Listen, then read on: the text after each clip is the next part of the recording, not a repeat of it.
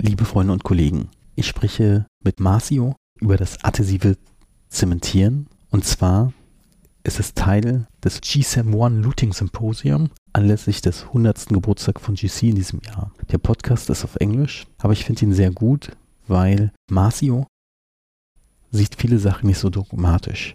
Soll man jetzt Komposit erwärmen und nur Lichthärten zu zementieren? Soll man jetzt auf die beste Evidenz warten, bevor man zementiert? Viel Spaß beim Hören.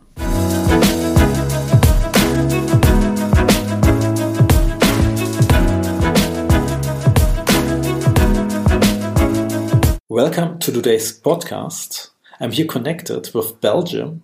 Welcome to the show, Marcio. Thank you very much, Jörg. Uh, it's a pleasure for me to be here with you again, discussing a little bit about dentistry. We have already done that before, and I'm sure it will be a, a very productive conversation again. Actually, the last podcast was about to cement or to bond. And just one question, Marcio. Yes. We have a lot of adhesives out there and even good adhesives, bad adhesives, and good and bad bonding. Is the crappiest bonding you can get still better than cementing? Than cementing with a glass ionomer, for example, you mean? For right? example. Yeah, yeah. Well, I think that, of course, bonding is always a good option. I, I always would like to bond everything that I have. If I could, I would do that. But the thing is that clinically, it's not like that. Clinically, we have so many challenges, and depending on the challenges you have, you much better cement with a glass ionomer than using a bonding technique in a wrong way because the consequences that we are going to have to have later can be really drastic for your clinical case so a glass ionomer is more forgiving is less technique sensitive so you are going to use it in a very easy way. If you don't have a rubber dam, it will still perform well. If you have a good preparation, it's more than enough for your for the retention of your crown. But on the other side, if you use a bonding system, but you use without a rubber dam, you don't use the, the, the right technique, then in each one of these steps of the of the bonding procedure, you can commit a mistake, and the accumulation of mistakes will lead to postoperative sensitivity or to secondary caries and so on. So I don't really agree with that. I, I, think that for each clinical case, there is a correct material to be used. I would say that nowadays, 50% of my cementations are done with glass ionomer, and the other 50% is done with bonding systems, with composite luting cements. Is there some evidence out there that that even let's say it uh, looks at the clinical situation? Also can you say in an evidence-based way that uh, this is your just your opinion, or is there literature supporting that? Since you're working at the university, I have to ask you that. yeah, well, that's a dilemma. Huh? Evidence-based dentistry. It, it's really a dilemma because if I could, I would do everything based on evidences in the literature. Yeah it's not always that we have evidences for everything that we do nowadays. And what we do know is that the glass ionomers are less technique sensitive. Yeah. But then we fall into a trap, which is very interesting to discuss since we are talking about evidence based dentistry and so on. Like in evidence based dentistry, we are talking about a study, for example, a clinical study which was done at the university with all the the environment controlled, using a rubber dam, taking the time to do each step correctly. Yeah, and in the clinical practice, things are a little bit different. It's not always that you can use a rubber dam. It's not always that everything is controlled. In a clinical study, for example, you exclude the patients which are not favorable many times. Yeah, you you look there in the study exclusion criteria. Patients with bruxism, patients with bad occlusion, patients with uh, periodontal problems, patients with bad occlusion. Like on our daily practice, we don't have only ideal patients, right? So all of this has to be taken into account. But yes, I would say that there are indeed evidences that using glass ionomers for the cementation of conventional crowns will indeed give very favorable NF. When would you bond a crown? I mean, a full crown is usually kind of hard to bond under rubber dam. What are your tricks for that? Yeah, so the, the idea here is that you you always do a combination between the cement you are using and the kind of restoration you are asking to the lab. So actually, when you do your preparation, at the moment you are doing your preparation, you are already deciding which luting cement you are going to use. Many people do the contrary. They ask the crown to the lab, and when they receive the crown, they think, okay, what am I going to use to cement this? That's not the right thing. So, for example, I just finished my preparation. I see that my preparation is good enough. It's high enough. I managed to do a good retentive preparation. Retention form is correct. And I see that I cannot use a rubber dam. Well, I know I cannot use a rubber dam, so I have to use a, a glass ionomer to cement. So I'm not going to ask for a feldspathic crown or a lithium disilicate crown, which is more translucent, because I know that glass ionomers are opaque and that they are going to shine through. I'm going to then ask a zirconia crown. It can be, for example, a zirconia coping with baked porcelain on top to give more aesthetic result.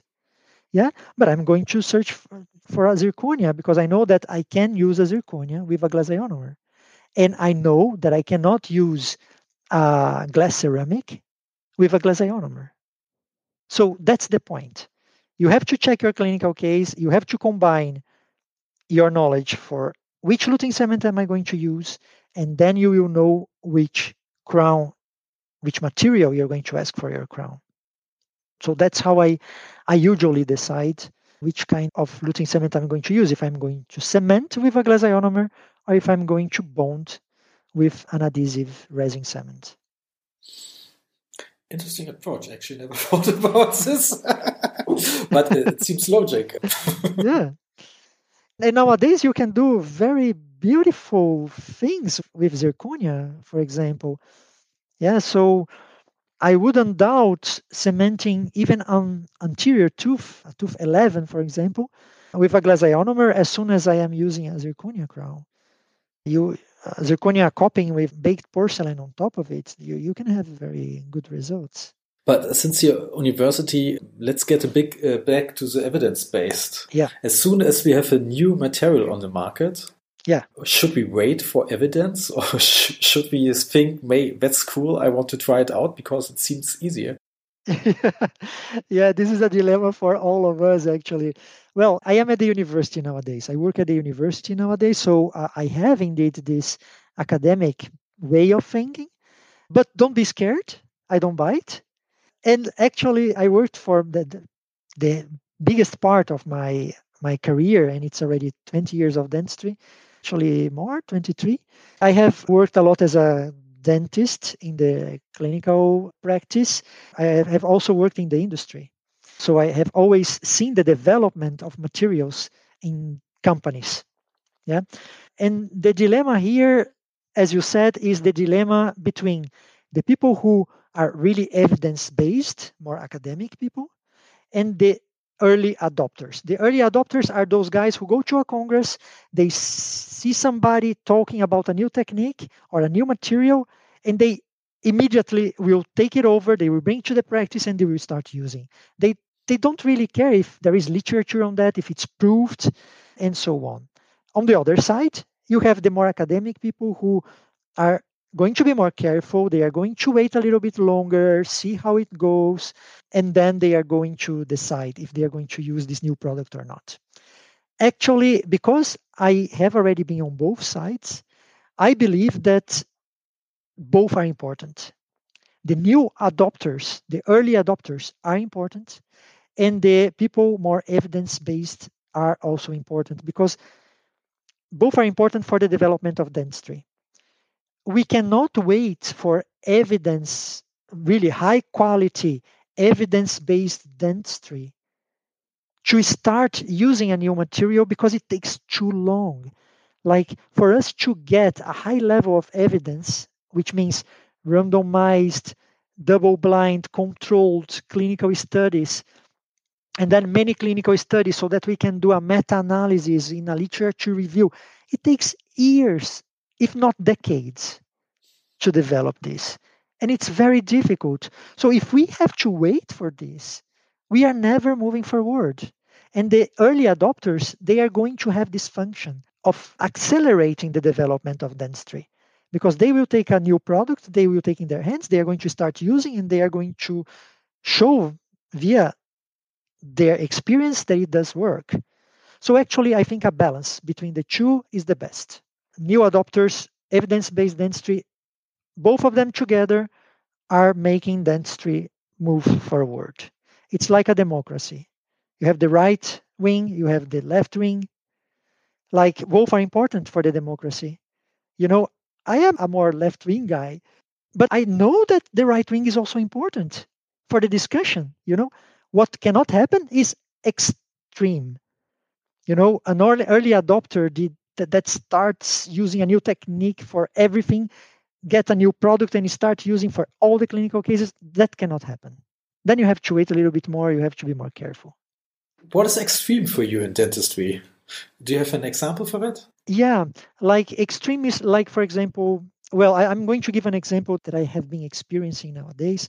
Like, you know, there is this new trend to bond crowns and, and indirect restorations in inlays onlays with heated light cure composite. So you take the composite that you use for your restorations, you heat it to a certain degree, and then it becomes more fluid.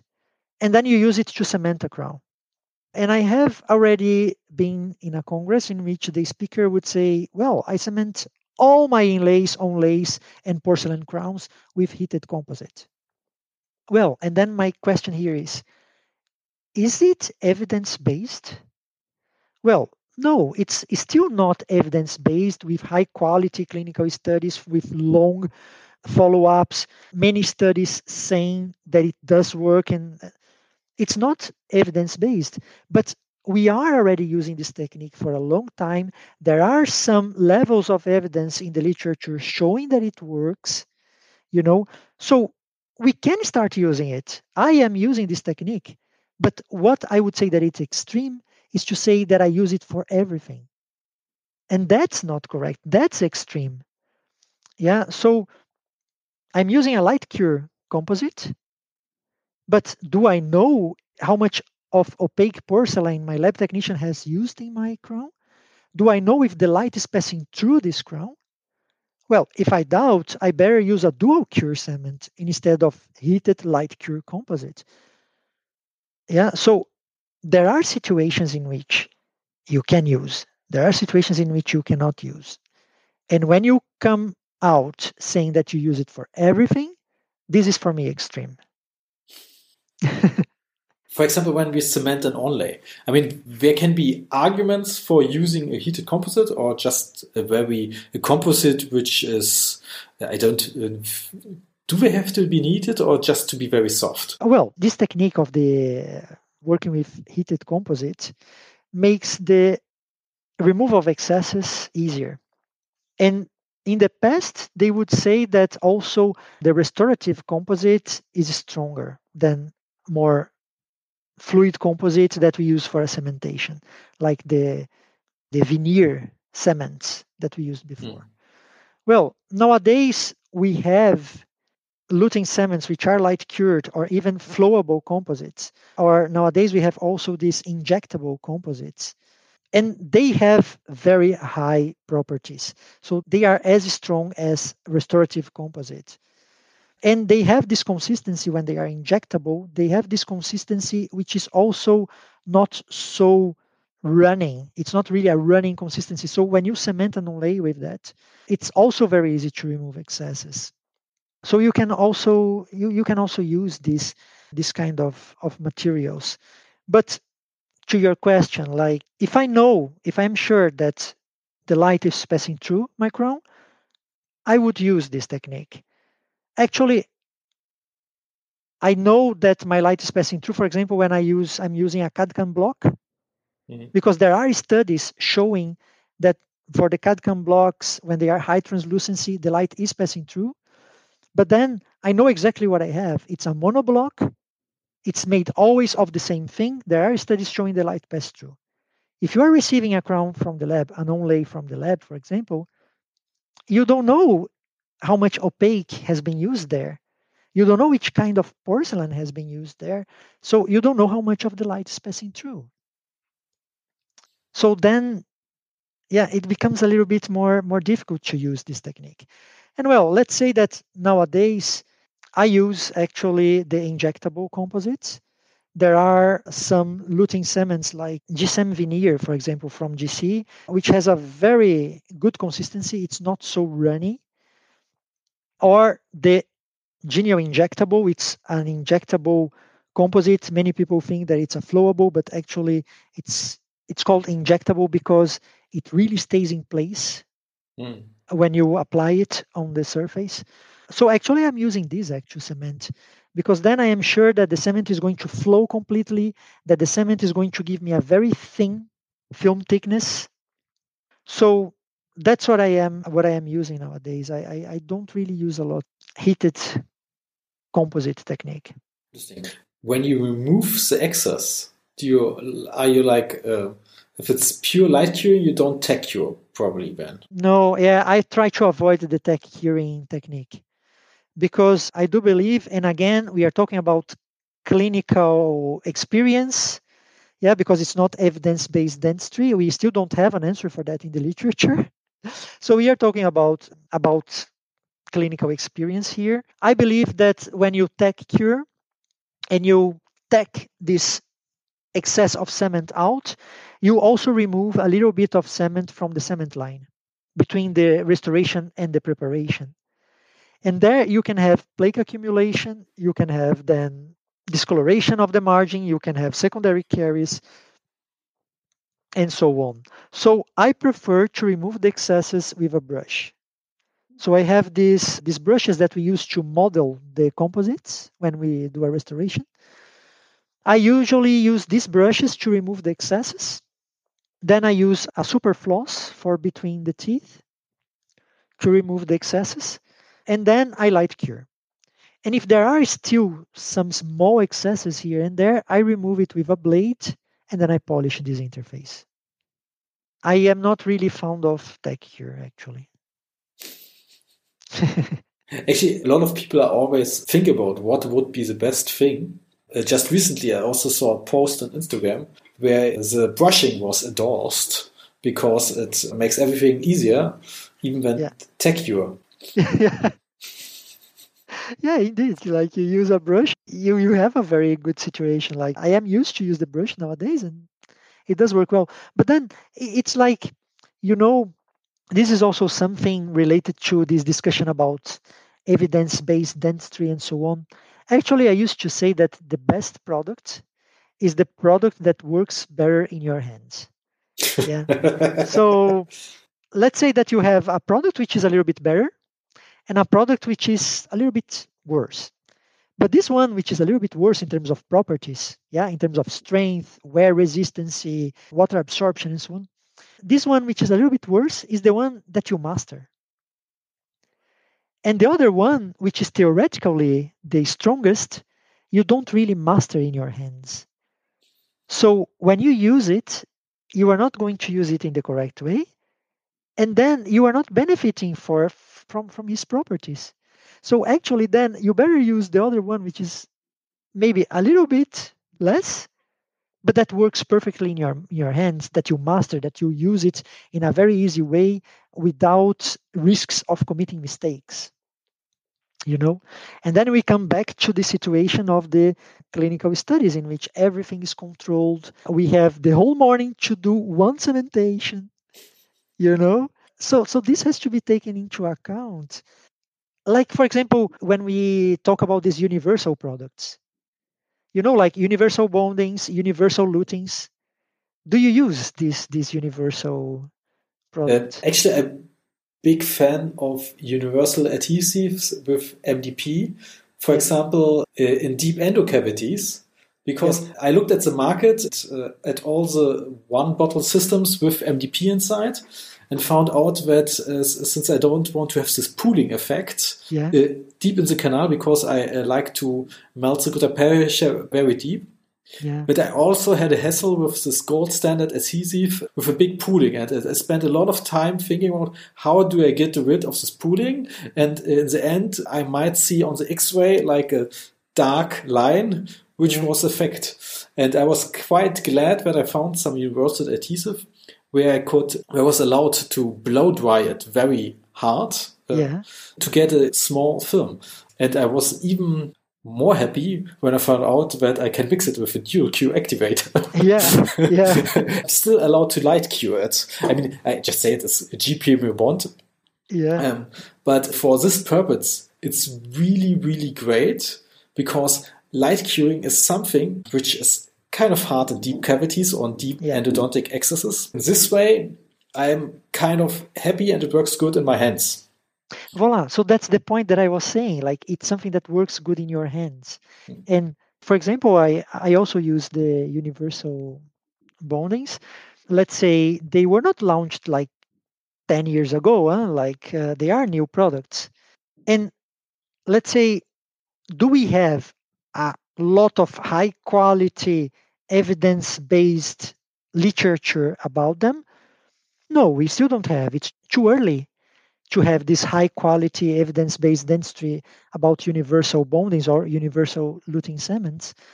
But we are already using for, for quite some years and they are working really well. We have lower level evidences, in vitro studies, clinical studies of short follow up showing that they, they do work well.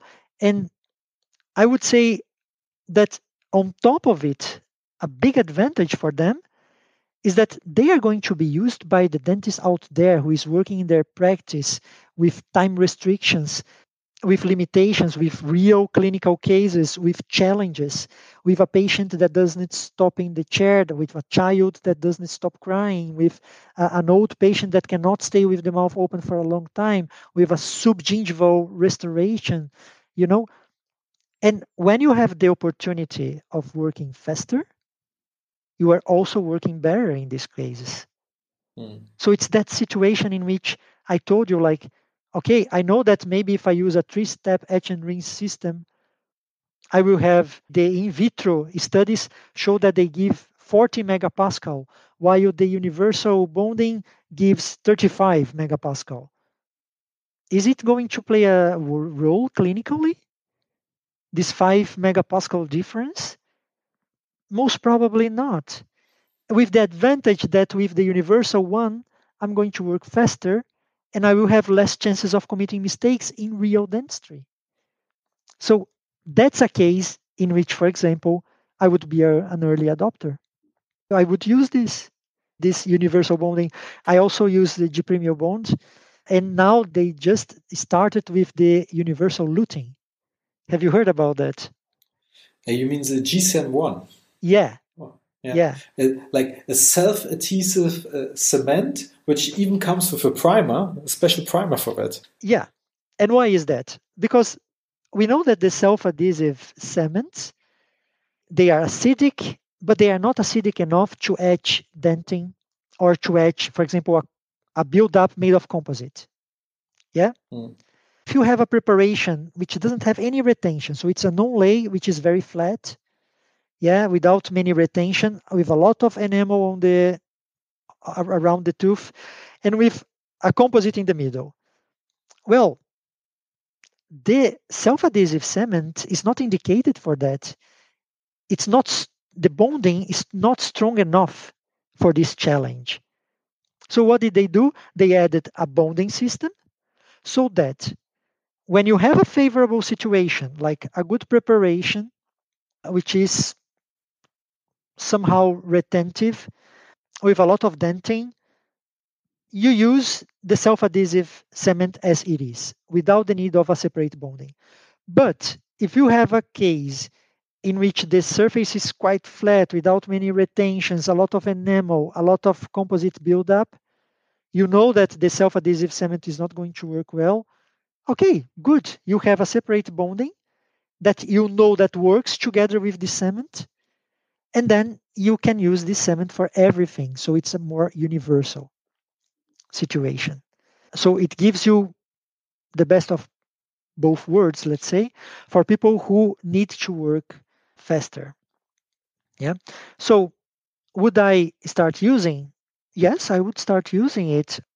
And I think that uh, I would start using it, but of course I would be careful. I'm not I would not use in any situation. I would start slowly and I would experience more and more about it. And then I would take my, my own conclusions. Because of course I'm not going to wait 10 years until I have evidence-based dentistry to to use it. Yeah. So that's when I am talking about okay, I understand when a dentist tells me, Marcio, I have to work faster. I in many situations I cannot do so many steps, and that's why I use a universal bonding or a universal luting. I do understand that. Yeah, if I have the option, I would prefer to use a dual cure adhesive cement which comes with a separate bonding, two steps of for the bonding, you know, uh, selective etching of enamel, and so on. So many steps. I prefer to use that, but look, I work at the university. I have the time for doing that, and I prefer to use these ones. But I do understand when a dentist tells me, "Well, I, I in many clinical cases, I use the universal materials." um, sometimes on social media, dentists are so focused on evidence based that they kind of forget the common sense as well. Yeah. Because, for example, some people on Instagram are now saying you should wait for five minutes and let the bond become stronger because there are no tensions. Because as soon as you put the composite on the surface uh, a lot of tension rise. So wait five minutes for the bonding to kind of grow, which yeah. kind of sounds esoteric. But I mean, sometimes five minutes, I mean, if you have another different filling or something you can do in this uh, and let it bond grow, it maybe works. But I don't think there's a real clinical significance. And as you said, in every study, and I never was never at university, but I really some one time I really asked uh, one guy really hard, why didn't you test that? Why didn't you test that? And he said in the end, we wanted to have a real result and we don't want to have experiments. Yeah. That's a clinical study. yeah. Yeah, indeed. Indeed. That, that, that's, that's the thing. Like there are many things that we do based on, on very, like I think it's funny when somebody defends it so hardly, something with such a low level of of scientific evidence. There are in this case there is no evidence like the case that you are telling right now. There is no clinical relevant high level quality evidence scientific evidence to prove that there is maybe a, an in vitro study that shows that but an in vitro study is a very low level of evidence so, should we take this into account? Of course, we have to take this into account. But should we take it as granted and say that it needs necessarily to be done like that? No, because it is a very low level of ed- evidence. You know? You see, it's like I receive this a lot. They say, yeah, but glass ionomers do not work well, they are weak. And I say, where have you seen that? Oh, yeah, there are many laboratory studies. If you see the megapascal, how many megapascal the glass ionomer have in comparison with a bonding? I say like, yeah, but glass ionomers are not made to work on the desk of a lab. They are made to work in the mouth, you know. So that's very typical because indeed, like in vitro, the glass ionomers perform really bad but why? Because actually they are made to be used in the mouth in contact with saliva, exchanging ions with saliva all the time, maturing, getting stronger. So actually, when we are, we are talking about clinical situation, the glass ionomer gets stronger and stronger over time, while the composite gets weaker and weaker over time because it degrades in saliva. You see? So, and then I tell, yeah, okay, but you see, you are using an evidence which is not even adapted to the clinical situation. Yeah, it's a very low level of evidence. And then on the other side, if you take the study from Professor Peumans, for example, it's a literature review with of clinical studies with meta-analysis comparing bonding systems, all kinds of bonding systems, self-etch, total etch, univer- not universal, it was not there in the study, single bottle bonding systems, comparing with glass ionomers for restorations of class 5, non-carious class 5 restorations and these are it's not one clinical studies it's all clinical studies in the literature put together taking all this data doing a meta-analysis and the conclusion was that actually the glass ionomers were, were the ones with the best performance in terms of retention yeah? In terms of retention. She could not test the rest because each clinical study study tests something different. This is another crazy thing for us to, to think about. But retention was something that she could collect results from all the clinical studies. And we are talking about clinical studies. Mm. And the glass ionomers were the ones with the lowest level of annual failure rate. So then, this is a high level of, of evidence dentistry, evidence-based dentistry. A meta, a literature review with a meta-analysis of randomized controlled clinical trials. Now, when you come to me and you say you have to do that like that because there is an in vitro studies that says that it gives 40 megapascal instead of 35, I say, well, sorry, but this is not evidence. In my class five committee there's only GIC. well, look, I don't want people to understand me wrong. Eh? Like, we know that the GICs will wear more. We know that the GICs will discolor more. So we, we should not be naive.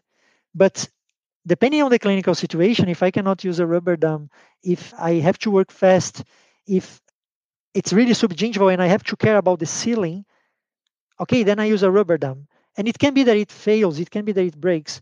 But when a glass ionomer failed, it's because the restoration failed. It wears off, or it's discolored, or it chipped, but the tooth is still intact. And when a composite fails because of a bad technique, it's not the composite that failed, it's the tooth because it failed because of postoperative sensitivity, because of secondary caries, and then finally endodontic treatment. you know? So we have to take all of this into account. You know, do I go around using glass ionomers for everything? No, of course not. Yeah, but I am aware that I have to study the clinical case and depending on this clinical situation I have, I may opt for a glass ionomer. Marcio, it was always a pleasure to talk to you. Thank you very much. I really like the study with uh, the glass ionomy in terms of retention. Yeah. I kind of try to tell that the next time in a discussion. Well, my meta-analysis I read glass ionomy was the best in terms of Voila. retention. It's uh, it's very easy. Dental materials, Peumans, and collaborators. There is, I think, 2014 or 2017. I'm not uh, sure right now. Very easy to, to, to find this study. Great. Okay, Marcio. Thanks for the talk. I hope the next one doesn't wait for two years. yes, I hope so. And I hope that next one can be presential so that we can meet each other and maybe drink something after the podcast. yeah, because right now the only thing I'm going to do is to take my car and go home, you know. Actually, I started bicycling again. well, yeah, okay, this I do as well. Yeah, but but I mean, yeah, socially, I'm not going to do anything. You know, I'm going home and I'm going to lock down myself, or I'm going to take my bike and go alone to the forest. You know, nothing else. Any Netflix shows you can rec- recommend right now? Oh, sure, thousand of them. Okay, I'm going to tell two: Black Mirror. Okay. Maybe you know that. And then Sense8. Sense8, okay. Sense8. It's really cool, really cool. It's it's more like fiction. Yeah, it's fiction. It's about a group of young people from different parts in the world, but they are connected with with a with an extra sense like they can talk to each other and uh, via their mind like and they can feel each other and and then it starts and, and it's it's really crazy. It's but but really nice. So black mirror and sense8 okay. I nearly watched everything from black mirror. I have to look sense8 app thanks a lot. 8 yeah sense8 i put it in the show notes. Really nice. Thank you very much George see you next time. Bye bye